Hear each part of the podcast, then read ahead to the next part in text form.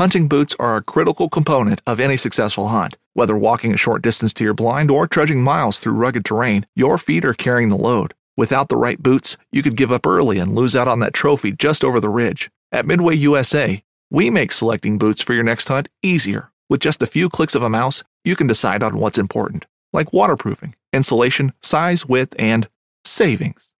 For just about everything for shooting, hunting, and the outdoors, check out MidwayUSA.com.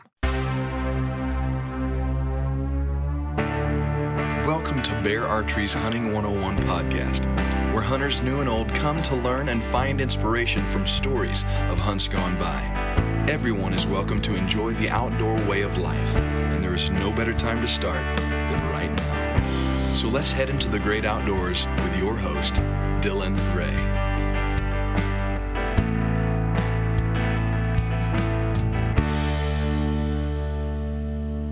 All right, guys, welcome to Bear Archery's Hunting 101. I've got a episode full of different people.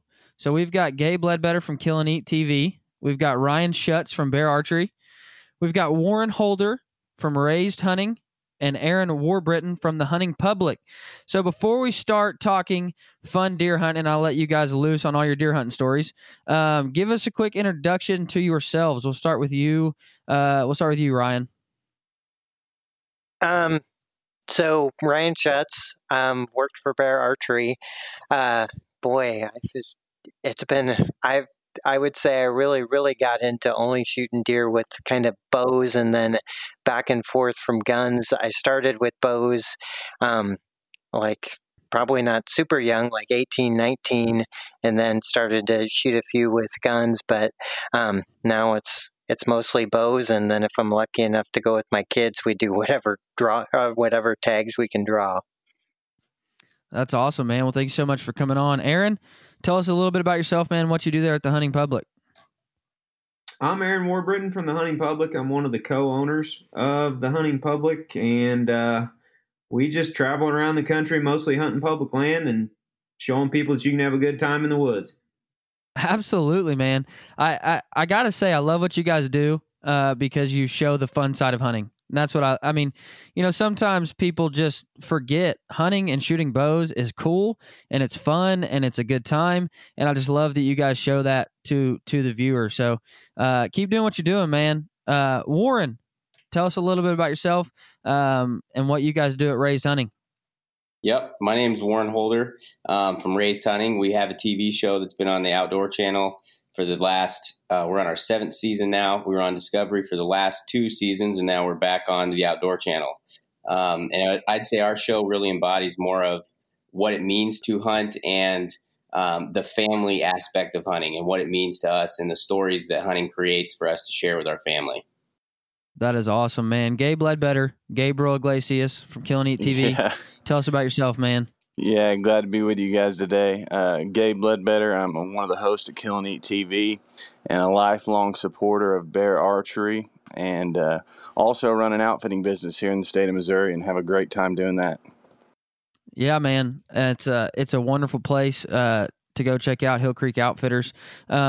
Before we dive in, I do want to give a quick thank you to our friends over at Bonning. They make some of the greatest arrow components you could ever have, and I'm sure everyone on this phone call would be appreciative of the fact that they make some incredible Bear Archery branded products with, you know, Fred Bear flannel wraps and the Fred Bear original camo wraps, and so they make some really cool products, especially for Bear Archery shooters.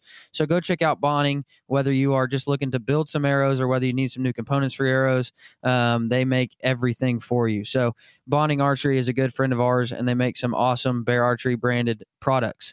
Now, I want to ask you, gentlemen, before we dive in, I'm going to ask you about some failures, and those are some of my favorite stories, because we always learn from failures. So as embarrassing as they might be, I got some embarrassing failure stories, I'll tell you that. But it's all about transparency and learning from those failures. So Gabe, we'll start with you, man. Tell us about your first deer that you harvested. Man, first deer. Okay, so that happened in the state of Missouri. And I was 12, 13 years old. Man, just sitting on a cut power line in a buddy stand with a friend. And you talk about a life-changing experience, man. It wasn't the biggest deer in the world. Matter of fact, it was extremely small, but I might as well killed a 180 or 200, man, because I was sure pumped up about it. But life-changing experience, man, and I've been hooked ever since. With your dad, brothers, who are you with? No, just a friend from Missouri that had some property there, and we went out, and things just worked out. We didn't know what we was doing, but we'd got our hunter safeties, and we thought we was gonna set the world on fire, and we felt like we did when we got that deer on the ground. That's awesome, man. Aaron, first deer. My first deer, I was sitting between my dad's legs, about 12 feet up, in a ladder stand that him and I built when I was a kid. We just went up to the hardware store and bought a bunch of treated lumber and built the stands in the yard, and then put them up in the summer, and then went out, and it was during gun season in Missouri, and it was opening morning of gun season, I think. I was sitting right between my dad's legs, and I'd been sitting there about 2 hours and was whining and ready to go home, and then he said, "Hey, look here, there's some deer coming," and I ended up shooting a doe, and it was pretty amazing. It was awesome. That is awesome, man. I was hooked from that point forward. I was hooked before that, even though, because the night before, I was like a kid, you know, but on Christmas Eve, I couldn't sleep. I was just staring out the window at deer camp with, you know, my dad and all his buddies, and enjoying that whole experience, and just ready to get to the woods. But yeah, one I won't forget. Now, you said you were hooked before that, and I got a question for all of you. One of the things my dad was concerned about was, after I killed that first deer, you know, he thought maybe now that you've done it, there's no more appeal. You know what I mean? You go out and you've done it, and you can say you did it. What do you guys do? You think that is a real issue? And how do you think we can, as people who are trying to get others involved in hunting, how do you think we can overcome that? Personally, I don't think that's an issue. I've never ever seen anybody kill their first deer and then was like, "Okay, that's cool, I'm done." But that's just personally what I've seen. I'd agree with that. I was thinking too, like, you know, my boys are at the age where they're starting to do a lot of their firsts on their own. They may have seen me do it a few times, but I can tell you my oldest one, it's like now as soon as it's done, he almost starts thinking and preparing for the next one, right? And it's not always the bigger. It says, okay, now I shot, when Nebraska were lucky enough to have mule deer and whitetail. So it might be, well, that was a nice muley. Now let's do whitetail next. Let's go more after whitetail and be in the river bottom. So I don't know that I see it as a big problem either. That's awesome. Yeah, and for me, that was kind of me. That was my progression was, you know, we did it with a gun. Now let's go to a bow. We did it from a tree stand. Now let's try ground blind. We did it, you know what I mean? I wanted to try and make it harder on myself. But I do think that we live in a society where kids are so entertained, it's almost like, well, that was fun. Now let's try something else. Now let's move on to the next thing. So I don't know that it was a problem for any of us growing up. I mean, because I don't know. I can speak for myself. I pretty much grew up outside. So, you know, that was everything I looked forward to. But I think we live in such a fast-paced, entertained society that, okay, I did that. It was fun. Now let's go find the next excitement. But, I mean, you know, we're trying to learn, and we're trying to, as people who are trying to get kids involved, I think it's something that we're gonna face as these kids are so entertained at home on their cell phones, on their Xbox. I think it's something we'll face. But Aaron, how do you think we can overcome that? I would just say involve them in the process of whatever it is that you're doing. For the most part, I should say. I guess that's kind of my story. I started when I was very small going to the woods, and I've talked to Warren's parents too, and I know he's, you know, their family is very similar to ours. Absolutely. And which from out of the gate, like my earliest memories was going to the woods and helping track deer, or, you know, going to deer camp, or like I mentioned a while ago, I helped my dad build those tree stands. And he was taking me hunting during bow season when I was 6, 7 years old. And I was just going out there in a pair of blue jeans and old tennis shoes and just playing around in the woods and learning what a deer track was and which direction it was pointing you know, and all of those things. So I think the more things you can involve kids in, I think sometimes you might lose a kid if you just take them hunting, they kill the deer, and then that's the end of it. Bingo. You know, because you really need to show them the entire process and make it fun for them. Keep it as active as you can. I couldn't agree more. I completely agree with that right there. Yeah, I'll jump in right there, and I'll say, man, I'd say that's spot on, man, because as parents and influencers, it's up to us a lot. I mean, when you have the choice as a parent to put a video game controller in your kid's hands or a Bear bow, I'm going to take a Bear bow all day long, man, because I know if I can just inspire my kids and put them in the right situation to be outdoorsmen and be outdoors women, that they're going to go a long ways in that, you know, so we can set them up to succeed and not to fail. I truly believe. So I'm with you on that right there. Yeah. And if I could just throw it in, Dylan, just speaking from the campsite. So Dylan was asking me before we hopped on here, we have a nonprofit site as well called Raise the Full Draw, and we do lots of youth camps. And I think that the biggest part of it is not so much losing them after actually shooting a deer due to technology or anything. I think it's the introduction. You know, it's getting them, because once these kids come to camp and they get a chance to shoot a bow and we take their phones from them and they have to talk to other kids and they go through camp, they are absolutely addicted. I mean, you wouldn't believe their parents send us pictures of them shooting hundreds of arrows over the course of the summer. And I think that it's just getting them away from the technology and all the stuff that entertains them and getting them introduced to start with, that gives us that gateway to be able to bring them into the outdoors. Yeah, absolutely. I agree with what Warren and Aaron both said. I think as long as you can get them involved in the process and teach them that hunting is so much more than just the harvest. Hunting is so much more than just the killing of an animal. I think it'll go a long ways in keeping them as lifelong hunters. But yes, we do have to find ways to get them involved that will keep them entertained and keep them to understand we're working towards something. You know, we're not out here brush hogging, and we're not out here hanging sets and setting cameras just to have fun. We're working towards something. You know, I know we're putting in some long days, but we're working towards something. And then when they see it all come to, you know, that wrap up point of this is what we worked for, I think it sticks with them, man. And so I think it's all about, yeah, getting them involved in the process and teaching them, along the way. Now, Warren, what was your first deer you harvested, man? It was actually a mule deer. So I grew up in Montana, and as Aaron was saying, you know, hunting was, I thought it was really funny. He said he couldn't sleep. I used to have the same exact thing as a kid. I actually couldn't eat breakfast in the mornings because I'd be so excited that it would make me throw up.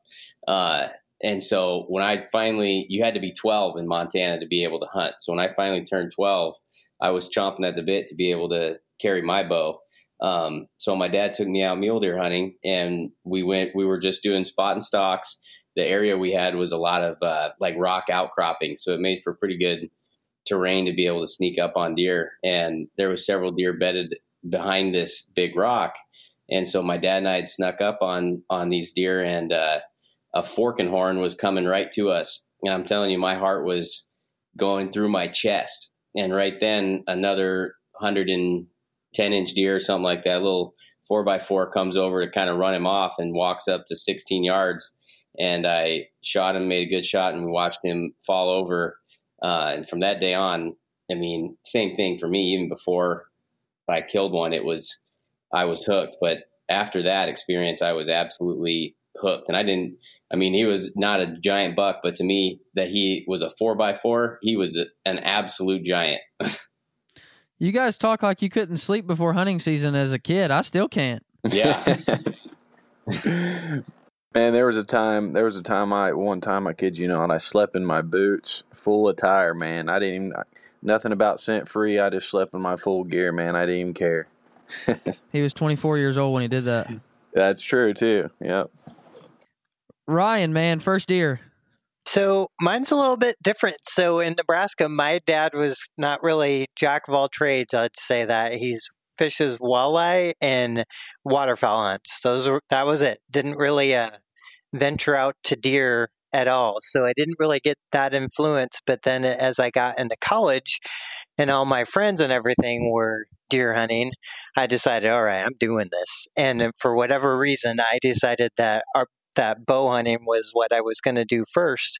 So my first experience was pretty much alone. I got some permission through my father-in-law, and it was right at a field edge, like right where the corn starts to get into kind of the ends, and then there was this little tree row. So we put a stand up there, got it all hung about a week or two before I knew I would be back to be able to hunt. And I was a little bit, there was a few deer. Father-in-law said there was 3 good deer there, and I got in the stand and I'm like, I'm shooting whatever comes by. I don't even care. I'm getting a deer. I am getting a deer today. And it was not quite as lucky as the other was. It was a 4-corn, not a big deer at all, came by. He took one, I could tell it was a buck, and then he took one step into the path and ended up not making my best a shot, but got him down.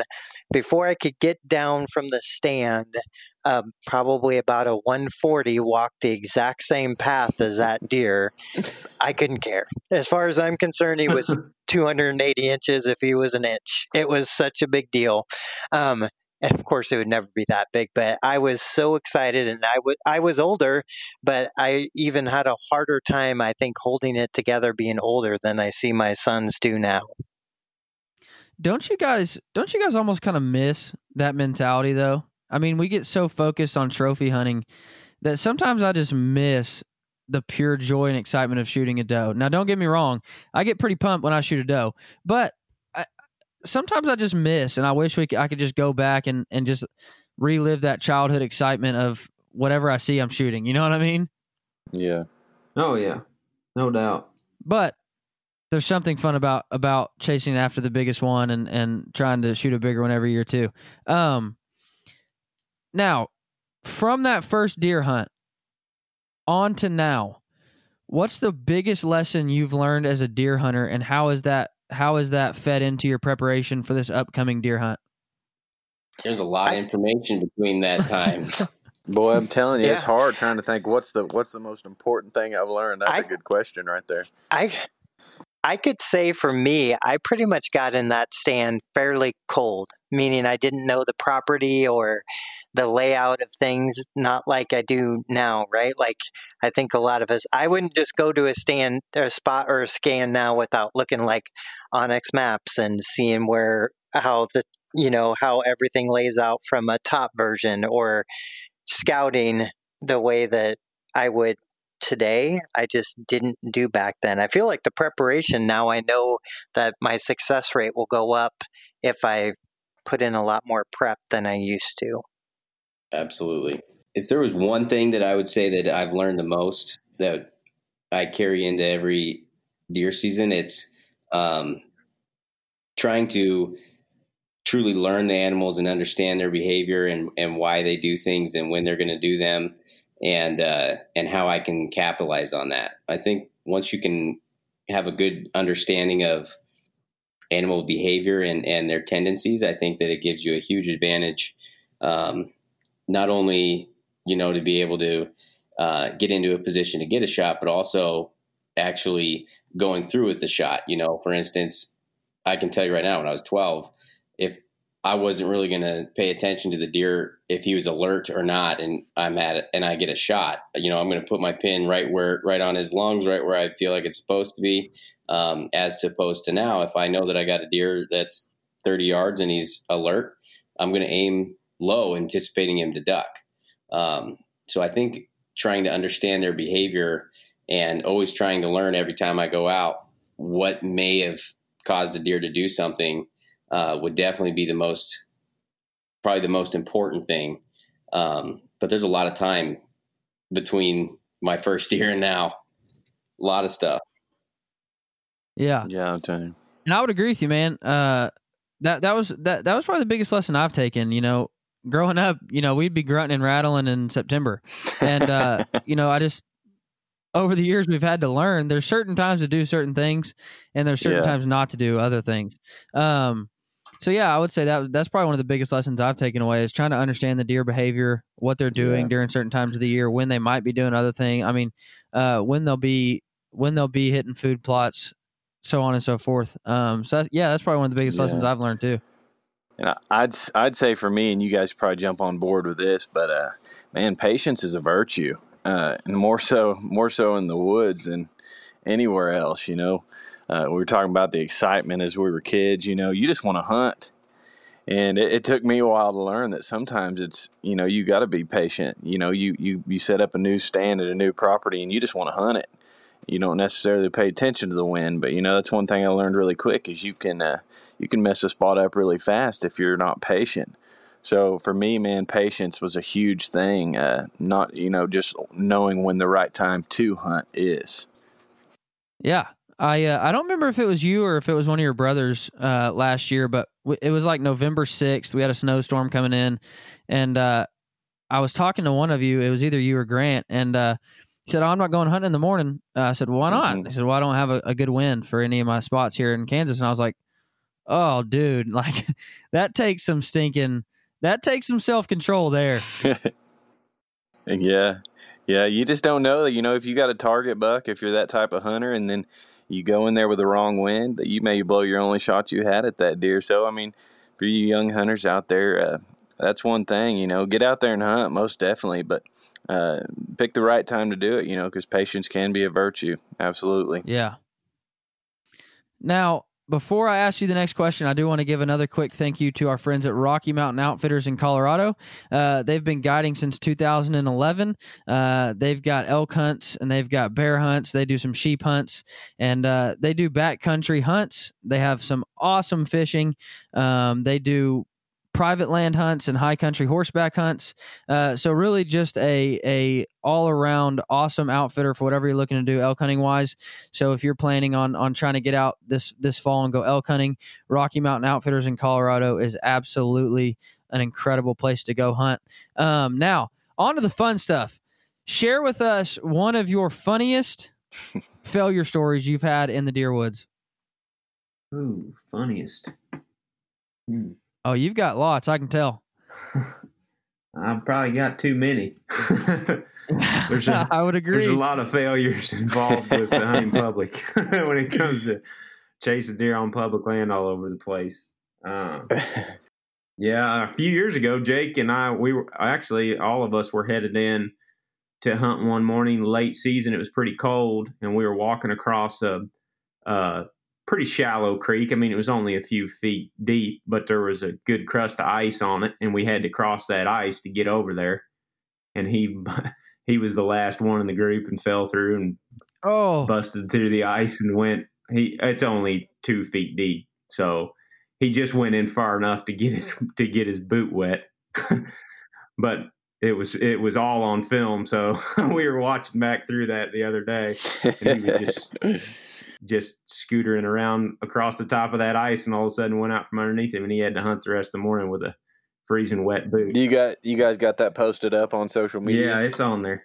And there was another one. I was packing out a turkey once in Tennessee, and my friend Zach Kurzieski was filming it, and we were doing some staged video of it or something, you know, filming in slow motion, and I was walking across crossing in a little creek, and there was a bunch of moss on the rocks, and I hit that moss just right, and my legs flew right out from underneath me, and that turkey went flying, and it's all in 120 frames per second.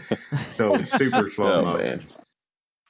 Dude, I've been there duck hunting before. Lose your footing, and the waders fill up with water, and you know, I was only standing in about 4 foot of water.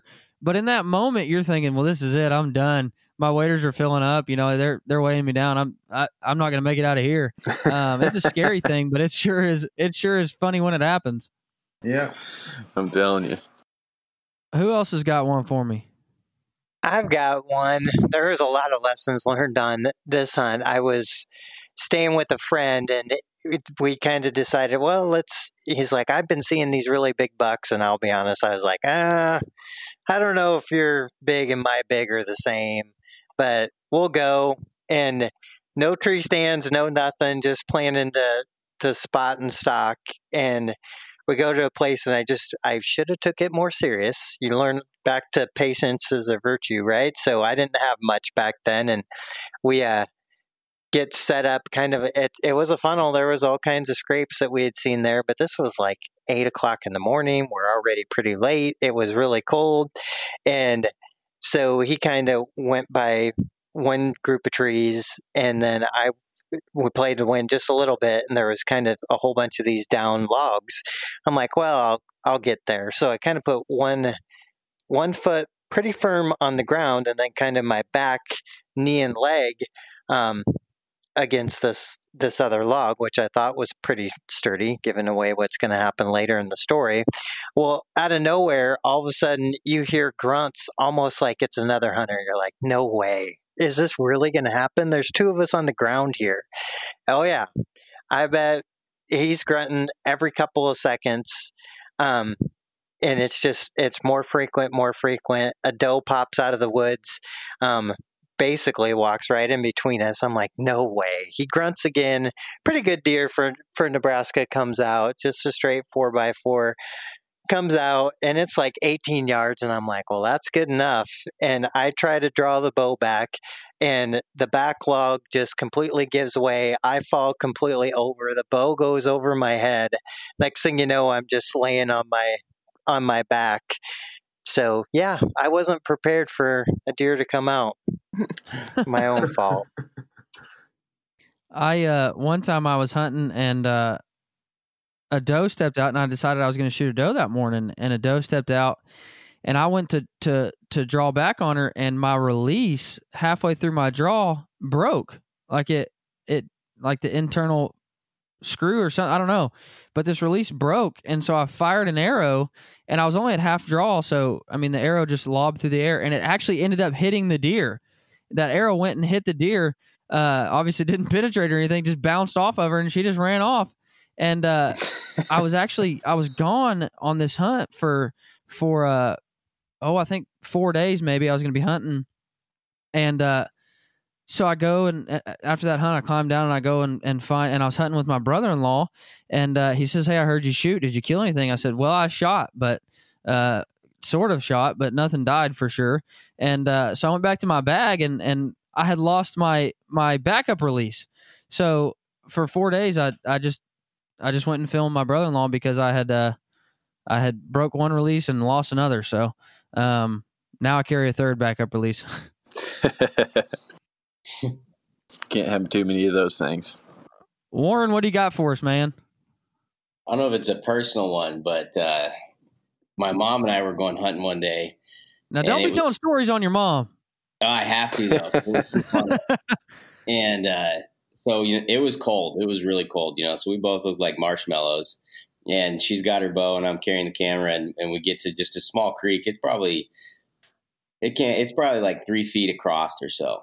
And so I didn't really think about it at all, and I just jump across the creek and turn around and wait on mom. And she jumps and trips, and she smacks right face first onto the end of the bank. She didn't use her arms or anything, just like Superman dived right into the bank. And so I'm like almost crying, laughing, and I can't stop laughing. And then she just looks up at me and she says, I could have broke my freaking neck. And so mad. And that just made it 10 times funnier. And then it was funny after that. Then she was laughing with me, and we sat in the blind for 3 hours, and it was one of those things where, you just couldn't help it. You just see it again in your head and just start busting up laughing. So we didn't see anything the whole trip, but I'm sure that's because we were about crying, laughing the whole time. It was fun. Oh, that is a good one, man. Gabe, I'm going to start asking about that deer you killed in 2018. And I came out and helped you get it and take pictures and everything. Tell us the story of that buck, man, because that was a pretty cool story. Man, I'll tell you what. So that was a long season in Kansas. I'm a bow hunter at heart, but when you've had a rough season, man, I'll pick up the rifle when it comes around, which it rolls around in December. in Kansas. And so I already had some, I think 70 something sets by then. So I was ready for a rifle. And it wasn't long into that hunt, man. I'm sitting on a cut bean field, and a doe comes out of this corner down there. And it wasn't long after, man, that deer comes strolling out. I think he went 160, 170 somewhere in there. And dude, I'll tell you what, that was the cap off on a tough season. But man, that season right there means more to me than a lot of them, just because I worked for it. You know what I'm saying? I worked for it, and you got to experience that with me. It was a good time. It was a good time. Yeah, and that was an incredibly beautiful deer, man. Incredibly beautiful. Warren, you shot this giant. Was it last year in 2019? Yeah. Yep. Dude. First off, gorgeous deer, man. Gorgeous deer. Thanks. That was a really cool deer. He was the coolest thing about him, in my opinion, was that he was 8.5 years old. And we had trail camera pictures of him for 5 years. So that was pretty cool to be able to, chase him for 5 years. Mm. And he was a very, very smart deer. People tell me all the time, oh, you won that one. And I'm like, no, that deer kicked my can for 5 years.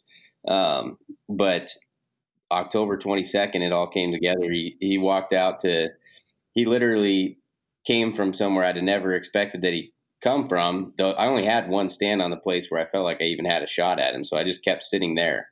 And every time I had the wind right, I would just sit there. And he comes from my right, which I was expecting him to come from in front of me, which is there's a big ditch there that separates it.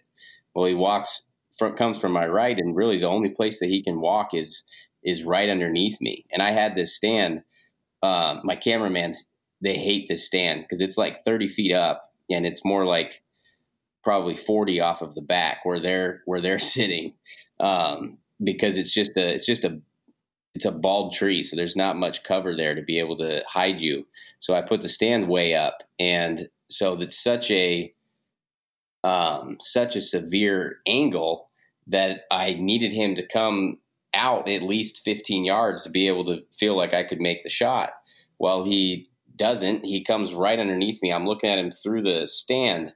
So then instead of him going to the left, which is what he was doing, he cuts back to the right. And so now I'm in a really bad spot because he's literally right underneath me and there's no wind.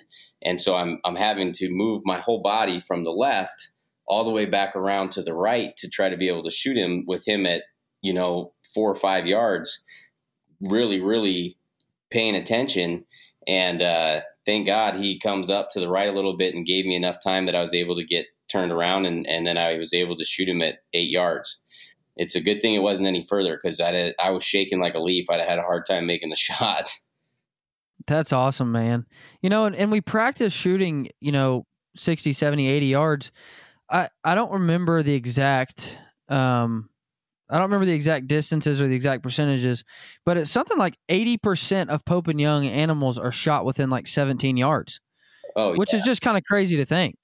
Well, we just did the numbers on, I can't remember exactly what they are right now, but my dad and I did the numbers once. So if we had our family and all the hunts that we've been a part of, we have way over 100 kills. I don't know, probably 200, maybe 300. And we're now at a place where we're able to average them out. And our average on elk was like 17 yards. And our average on deer was like 21, and antelope was like 25. That's awesome. Turkeys. That's a good 6. that's a good distance on antelope, man. Yeah, if you hunt them out of water, over water, it's a myth when people tell you that you have to shoot 60, 70 yards at antelope. That's not true. You can shoot them.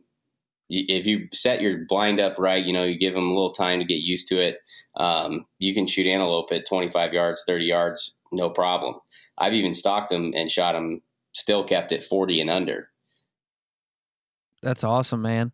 Aaron and Ryan, I want you to share with me not necessarily your biggest deer, but your most memorable deer hunt. Which hunt meant the most to you? Oh, that'd be hard to pick just one. Ryan, if you got one that you're thinking of, go ahead, man. Yeah, I've got one. So in my introduction, I probably didn't give a good background, but my background obviously is designing and making and selling products. So each hunt to me becomes a little special depending on the item I'm using. So sometimes I've been lucky enough, you know, it might be the only one-of-a-kind bow that I'm able to use, and to be able to harvest an animal with something like that tends to mean a lot, because, you know, maybe I didn't build it, but I was part of the team that did, right? So there's one particular hunt a few years back. It was on the North Platte River, and a landowner that I've known forever. We don't generally get to hunt together. It just seems like it never works out that we can hunt at the same time. Well, there's this one spot on his property that's fairly difficult to get to, so we tend to like to get in there together, and then once you get there, it's big enough to break apart. So on this particular day, I remember how cold it was. It was really cold, and he didn't want to get too far from where I was, so he was in a two-man ladder stand, and I went to we called it the pinch point. So there was a scrape tree really close to a ladder stand, and they like to walk almost straight underneath the stand at times. So you had to usually be on your game. So this particular day, I was hunting with a bow that we had just designed that nobody else had, and I was the only one in the field with this bow. We were still like proving stuff out on it. So it was, you know, I wanted to shoot something nice, but it also was like it was kind of my baby. So really good 4x4 comes out at like a 140 4x4, which is a pretty good 4x4 in Nebraska. And he came out, he started at 60 yards, and of course not coming down the normal path at all, not even coming close to where they normally would. And it got lucky enough, the landowner had seen him too, and he was, you know, after hindsight, he was always wondering if I'd shoot it or not. And I was like, oh, he ended up almost doing – he started 60 yards straight away from me, and then he almost did like a half moon, getting closer and closer. So next thing you know, he's like 45 and then 40. And then I kind of had to guess. I was like, I'm pretty sure he's going to come right in between. There's these two kind of saplings about 30 yards. And I was like, well, we'll give it a go. So that was about my best chance to draw. The way that he came in was completely open, so I didn't have, not near the places that normally you could draw. So I was pretty nervous about how smooth I was going to do it. Well, anyway, he gets really close. I draw, and it all pretty much works out really well from there. Made a good shot, didn't go very far at all. But what was so exciting for me was, you know, getting to use it with equipment that wasn't even out there yet. So great deer, and it was great that the landowner was there with me. So he was pretty excited. He knew it was one of my prototype bows I was using too. So it was a really good moment. I like it. That's awesome, man. Yeah, I've never even thought about how that might have felt to shoot a deer with something that you designed and created. What's been your favorite bow that you've ever designed? God, it's probably going to be boring because it's probably one of our newer ones. But right now, I really, really enjoy shooting the Divergent EKO. And I would say the reason I probably like it the best is everybody's different. So I like a short bow. I'm pretty short. So I'm usually a 26.5-inch draw. So I have a short draw. So I like a kind of a smaller bow. I think I can get away with quite a bit of geometry that way since I'm not huge. And I really like the let off. I like to be able to draw something and draw way ahead of time, like in that story even, and not feel fatigued at all. So having that 90% cam, and especially in the bear line, has been something that we've never been able to do. So I'm pretty proud of that one. We have another bow in the line, the Status, that does that as well. But something about the Divergent just fits me very well. Well, the EKO cam is one of the greatest cams, in my opinion, that I've ever shot. So You should be proud of that one. I'm shooting the status, and I absolutely love this bow. I got to shoot two hogs with it, and I'm excited to take it out this fall. And it's been a great bow. I've really enjoyed shooting it. I think I'm running mine at like 80% let off, and I just enjoy that. It's good to have options. It's good to make a bow work for you. My most memorable deer hunt was a small southern Arkansas doe, and I actually shot it with my rifle. But what was so special to me was I shot this on my grandparents' place, and I shot it with my dad on Thanksgiving night, and I shot it with a rifle, and I got to take it back up to my grandparents' house and show my grandma.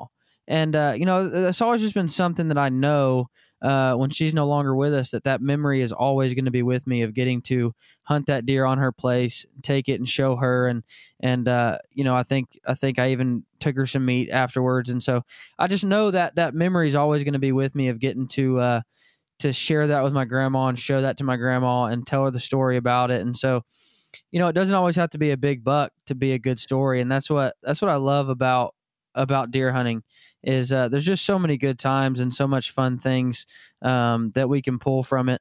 Have you thought of one yet, Aaron? Yeah, I would say one of my favorite memories was I think it was the first buck that I shot with my bow. I shot him out of a ladder stand that my uncle built before I was born. Or, well, it might have been before I was born. It was really old. It was getting to the point where it was like, man, we should probably think about replacing this thing. But my cousin and my best friend growing up had shot his first deer with a bow, his first buck with a bow, the year before that. He's a year older than me too. So he got a chance to go bow hunting that year, hunted a bunch, and finally killed a buck out of this stand, and that was really cool. And then the next year, opening week of archery season in Missouri, they let me go sit that stand. We called it Old Faithful, and I had sat there a bunch of times with them and watched all these deer come by it. So I was just so excited to go sit there that night, and ended up shooting a buck. A lot like Ryan's story a while ago, where the first buck that showed up and came by, I shot him, and he took off running, and I saw the arrow disappear right behind the shoulder, and I heard him run off and crash. And I immediately started getting down out of the tree to go get my cousin. He was across the farm on the other side. And about the time I got to the bottom of the stand, I looked up, and there was a real nice buck staring at me about 20 yards away. He was on that same trail. But yeah, I remember going up to my cousin, and he was in the stand that night still. I mean, this is still daylight. Like, I didn't know what I was supposed to do. I didn't know if I was supposed to wait around or what. I mean, I was 11 years old, something like that. And I was running over there whistling the whole way, and I got there to him and told him I'd shot one, and he was like, man, you better shut up. There could be a deer come by any second. But that was a real cool hunt. Got to share it with my whole family, and that was an experience that I won't forget. That's awesome, man. Before we go, what is the deer hunt this year that you're most excited about? Probably Pennsylvania public land in third week of October for us. That's one that should be a lot of fun. What makes that so special? There's just a lot of people, a lot of hunters in Pennsylvania. There's a rich tradition of hunting up there, a lot like it is in Michigan and Wisconsin. Not to say other states aren't like that. I mean, Missouri's like that too. Got rich deer camp tradition in Missouri. But PA has got a lot of hunters and a lot of public land.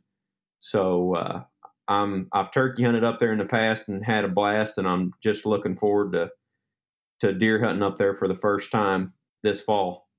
That's awesome, man. Now is your whole crew going, or is it just you? Or no, it'll be our crew. It'll be a big collaboration. We'll be it's what we call the public land challenge that we have every year. It'll be us, and then Dan Infalt from the Hunting Beast, and Jeff Sturgis from Whitetail Habitat Solutions.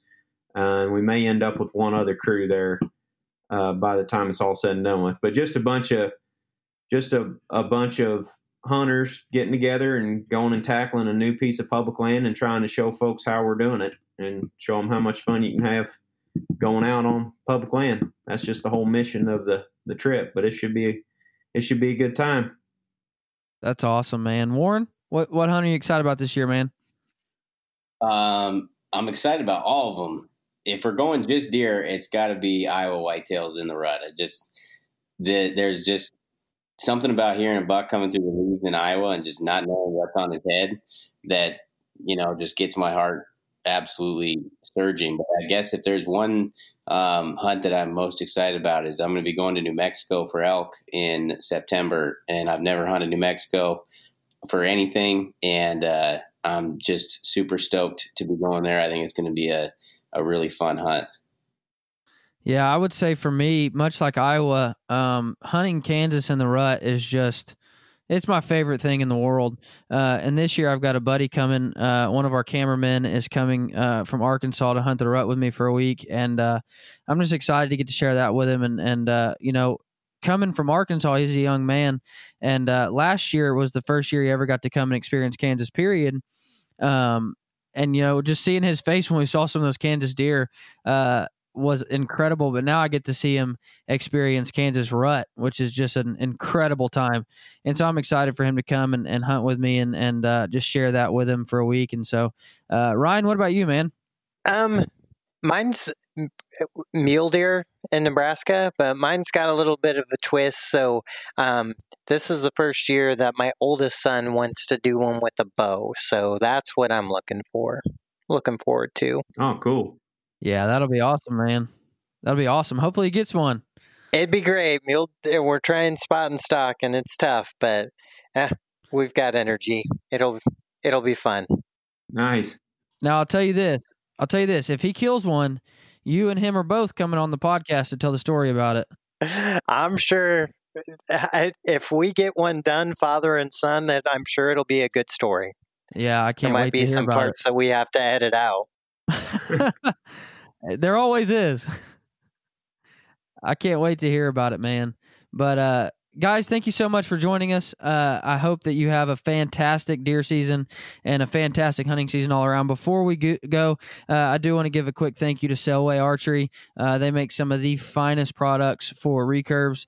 Their quivers are absolutely just incredible. So go check out Selway Archery. If you are a traditional hunter, they are the best in the business for making some quivers. And they have some awesome Bear Archery branded quivers. So go check out Selway Archery. Guys, thank you for joining us, and I hope you guys will have a great week and a wonderful deer season. Thanks. You too. Appreciate it.